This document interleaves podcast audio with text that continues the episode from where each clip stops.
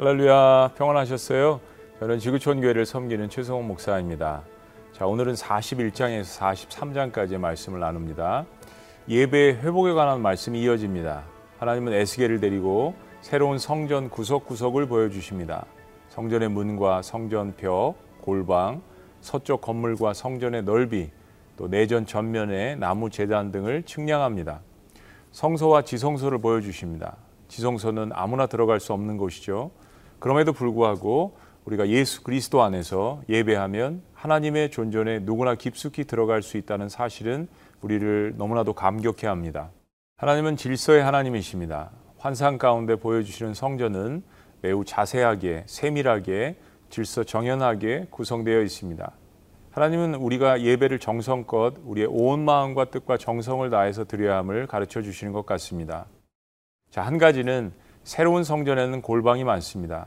그것은 성전을 지키고 청소하고 예배를 준비하는 레위인들이 거하는 곳입니다. 여러분, 예배는 누군가 섬겨야 하며 그 자리를 누군가 채워야 합니다. 특별히 마음을 다한 찬송과 기도의 소리가 끊이지 않아 하는 곳입니다. 사십이 장에는 제사장들의 방이 등장을 합니다. 하나님의 예배를 준비하는 제사장들은 구별된 사람들로 지성물을 먹고 또 깨끗한 옷으로 갈아입어야 했습니다. 제사장들은 늘 몸과 마음을 부정한 것에서 구별된 사람으로 살아가야 했습니다. 오늘날 우리 모두가 복잡한 예배 의식이 모두 생략되었다고 해서 우리의 마음도 생략되어서는 안 되겠습니다. 오히려 반대로 그 모든 것을 완성해 주신 예수님을 사랑하는 마음으로 정성껏 예배하겠습니다. 특히 코로나 사태에 우리는 너무나도 영상 예배에 익숙해져 있습니다. 그러나 익숙함이 곧 게으름을 뜻해서는 안 될 것입니다. 하나님이 환상 가운데 보여주시는 구약의 예법은 없어졌지만 하나님을 예배하는 마음은 생명을 다한 예배가 되어야겠습니다. 자, 사십삼 장에는 에스겔이 하나님의 영광이 성전으로 들어오는 것을 보게 됩니다. 사십삼 장 이 절과 삼 절을 함께 보십니다.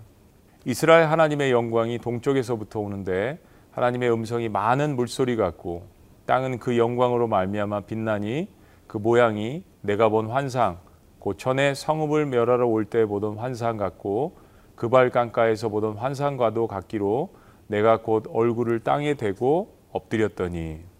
그리고 하나님의 영광은 마침내 그 성전에 가득 차게 되었습니다.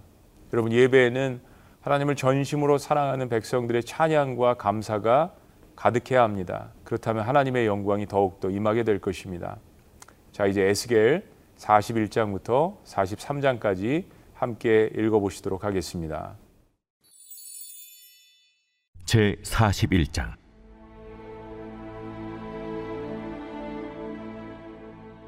그가 나를 데리고 성전에 이르러 그 문벽을 측량하니 이쪽 두께도 여섯 척이요 저쪽 두께도 여섯 척이라.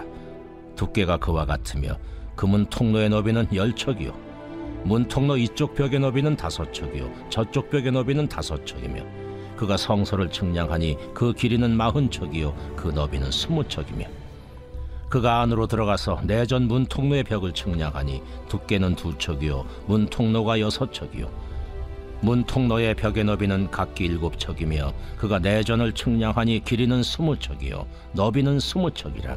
그가 내게 이르되 이는 지성소니라 하고 성전의 벽을 측량하니 두께가 여섯 척이며 성전 삼면에 골방이 있는데 너비는 각기 네 척이며 골방은 삼 층인데 골방 위에 골방이 있어 모두 서른이라.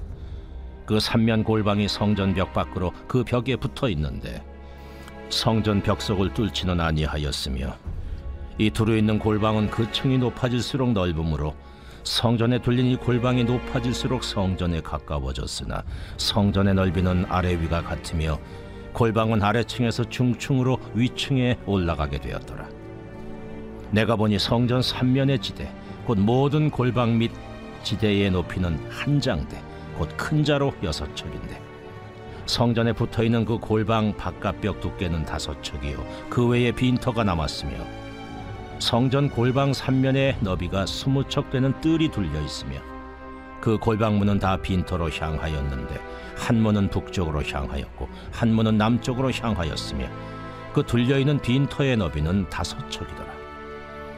서쪽 뜰 뒤에 건물이 있는데 너비는 일흔 척이요 길이는 아흔 척이며 그 사방벽의 두께는 다섯 척이더라.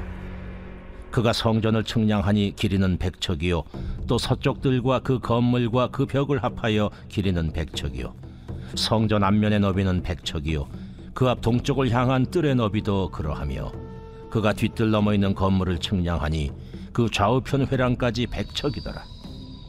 내전과 외전과 그 뜰의 현관과 문통로 벽과 닫힌 창과 삼면에 둘려있는 회랑은 문통로 안쪽에서부터 땅에서 창까지 널판 자로 가렸고 창은 이미 닫혔더라.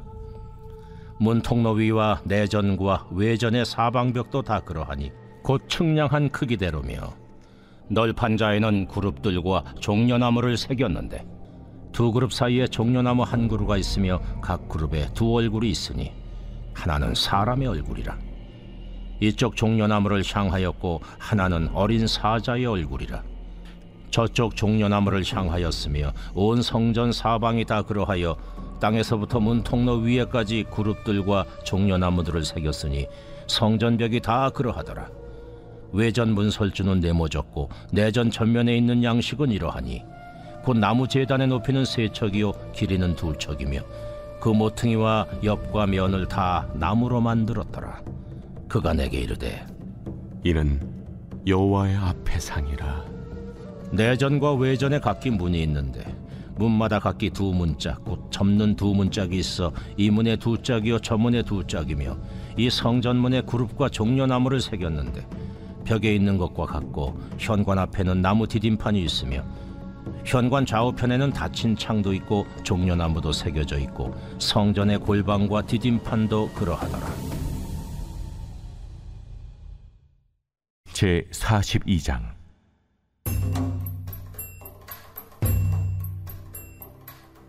그가 나를 데리고 밖으로 나가 북쪽 뜰로 가서 두 방에 이르니 그 두 방의 하나는 골방 앞 뜰을 향하였고 다른 하나는 북쪽 건물을 향하였는데 그 방들의 자리의 길이는 백 척이요 너비는 쉰 척이며 그 문은 북쪽을 향하였고 그 방 삼 층에 회랑들이 있는데 한 방의 회랑은 스무 척 되는 안뜰과 마주대하였고 다른 한 방의 회랑은 바깥뜰 박석 깔린 곳과 마주대하였으며 그 두 방 사이에 통한 길이 있어 너비는 열 척이요 길이는 백 척이며 그 문들은 북쪽을 향하였으며 그 위층의 방은 가장 좁으니 이는 회랑들로 말미암아 아래층과 가운데 층보다 위층이 더 줄어집니다.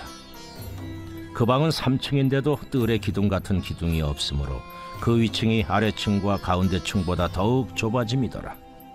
그 한 방의 바깥담, 그 뜰의 담과 마주대한 담의 길이는 쉰 척이니 바깥뜰로 향한 방의 길이는 쉰 척이며 성전 앞을 향한 방은 백 척이며 이 방들 아래에 동쪽에서 들어가는 통행구가 있으니 곧 바깥뜰에서 들어가는 통행구더라. 남쪽 골방뜰 맞은 쪽과 남쪽 건물 맞은 쪽에도 방 둘이 있는데 그 두 방 사이에 길이 있고 그 방들의 모양은 북쪽 방 같고 그 길이와 너비도 같으며 그 출입구와 문도 그와 같으며 이 남쪽 방에 출입하는 문이 있는데 담 동쪽 길 어귀에 있더라. 그가 내게 이르되 좌우 골방 뜰 앞 곧 북쪽과 남쪽에 있는 방들은 거룩한 방이라. 여호와를 가까이하는 제사장들이 지성물을 거기에서 먹을 것이며 지성물 곧 소제와 속제자와 속건제의 제물을 거기 둘 것이니 이는 거룩한 곳이라. 제사장의 의복은 거룩함으로 제사장이 성소에 들어갔다가 나올 때 바로 바깥뜰로 가지 못하고 수종들은 그 의복을 그 방에 두고 다른 옷을 입고 백성의 뜰로 나갈 것이니라.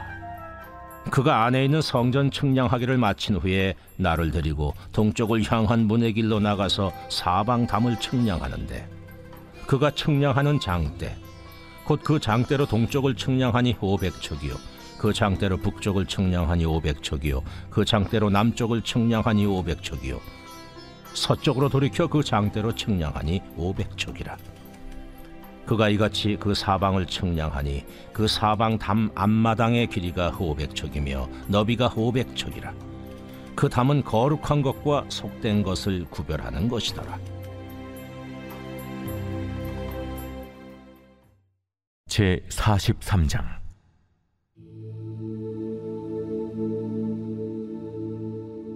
그 후에 그가 나를 데리고 문에 이르니 곧 동쪽을 향한 문이라. 이스라엘 하나님의 영광이 동쪽에서부터 오는데 하나님의 음성이 많은 물소리 같고 땅은 그 영광으로 말미암아 빛나니 그 모양이 내가 본 환상 곧 전에 성읍을 멸하러 올 때에 보던 환상 같고 그발 강가에서 보던 환상과도 같기로 내가 곧 얼굴을 땅에 대고 엎드렸더니 여호와의 영광이 동문을 통하여 성전으로 들어가고 영이 나를 들어들이고 안뜰에 들어가시기로 내가 보니 여호와의 영광이 성전에 가득하더라. 성전에서 내게 하는 말을 내가 듣고 있을 때에 어떤 사람이 내 곁에 서 있더라. 그가 내게 이르시되 임자야, 니는 내 보좌의 초소, 내 발을 두는 초소, 내가 이스라엘 족속 가운데 영원히 있을 것이라. 이스라엘 족속 곧 그들과 그들의 왕들이 음행하며 그 죽은 왕들의 시체로 다시는 내 거룩한 이름을 더럽히지 아니하리라. 그들이 그 문지방을 내 문지방 곁에 두며 그 문설주를 내 문설주 곁에 두어서 그들과 나 사이에 겨우 한 담이 막히게 하였고 또 그 행하는 가증한 일로 내 거룩한 이름을 더럽혔으므로 내가 노하여 멸망시켰거니와 이제는 그들이 그 음란과 그 왕들의 시체를 내게서 멀리 제거하여 버려야 할 것이라. 그리하면 내가 그들 가운데 영원히 살리라. 임자야, 너는 이 성전을 이스라엘 족속에게 보여서 그들이 자기의 죄악을 부끄러워하고 그 형상을 측량하게 하라. 만일 그들이 자기들이 행한 모든 일을 부끄러워하거든 너는 이 성전의 제도와 구조와 그 출입하는 곳과 그 모든 형상을 보이며 또 그 모든 규례와 그 모든 법도와 그 모든 윤리를 알게 하고 그 목전에 그것을 써서 그들로 그 모든 법도와 그 모든 규례를 지켜 행하게 하라. 성전의 법은 이러하니라. 산꼭대기 지점의 주인은 지극히 거룩하리라. 성전의 법은 이러하니라. 제단의 크기는 이러하니라. 한 자는 팔꿈치에서부터 손가락에 이르고 한 손바닥 넓이가 더한 것이라. 제단 밑받침의 높이는 한 척이요 그 사방 가장자리의 너비는 한 척이며 그 가로둘린 턱의 너비는 한 뼘이니 이는 제단 밑받침이요 이 땅에 닿은 밑받침 면에서 아래층의 높이는 두 척이요 그 가장자리의 너비는 한 척이며 이 아래층 면에서 이 층의 높이는 네 척이요 그 가장자리의 너비는 한 척이며 그 번제단 위층의 높이는 네 척이며 그 번제는 바닥에서 솟은 뿔이 넷이며 그 번제는 바닥의 길이는 열두 척이요 너비도 열두 척이니 네모 반듯하고 그 아래층의 길이는 열네 척이요 너비는 열네 척이니 네모 반듯하고 그 밑받침에 둘린 턱의 너비는 반 척이며 그 가장자리의 너비는 한 척이니라. 그 층기는 동쪽을 향하게 할지니라. 인자야, 이 제단을 만드는 날에 그 위에 번제를 드리며 피를 뿌리는 규례는 이러하니라. 나를 가까이하여 내게 수종드는 사독의 자손 레위 사람 제사장에게 너는 어린 수송아지 한 마리를 주어 속죄 제물을 삼되 내가 그 피를 가져다가 제단의 네 뿔과 아래층 네 모퉁이와 사방 가장자리에 발라 속죄하여 제단을 정결하게 하고 그 속죄제물의 수송아지를 가져다가 성전에 정한 초소 곧 성소 밖에서 불사를 찌며 다음 날에는 흠없는 순염소 한 마리를 속죄제물로 삼아들여서 그 제단을 정결하게 하기를 수송아지로 정결하게 함과 같이 하고 정결하게 하기를 마친 후에는 흠없는 수송아지 한 마리와 때 가운데에서 흠없는 순양 한 마리를 드리되 나 여호와 앞에 받들어다가 제사장은 그 위에 소금을 쳐서 나 여호와께 번제로 드릴 것이며 칠 일 동안은 매일 염소 한 마리를 갖추어 속죄 제물을 삼고 또 어린 수송아지 한 마리와 때 가운데서 순양 한 마리를 흠없는 것으로 갖출 것이며 이같이 칠 일 동안 제단을 위하여 속죄제를 드려 정결하게 하며 드릴 것이요 이 모든 날이 찬 후 제팔 일과 그 다음에는 제사장이 제단 위에서 너희 번제와 감사제를 드릴 것이라. 그리하면 내가 너희를 즐겁게 받으리라. 주 여호와의 말씀입니다.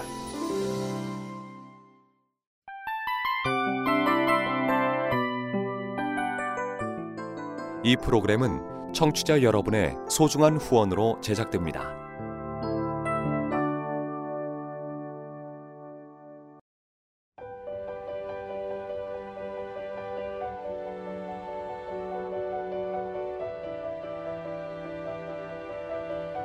세상에는 수많은 교회들이 있지만 더 깊이 있는 말씀 강해를 찾기 위해 크기로만 교회를 선정하지 않습니다. 보다 좋은 영적 콘텐츠를 더 많이 나누기 위해 방송비를 받지 않습니다. 일 년 삼백육십오 일 복음만 전하고 싶어서 우리는 광고를 하지 않습니다. 온누리의 복음을 땅끝까지 씨지엔 티비와 함께 땅끝 선교사가 되어주세요.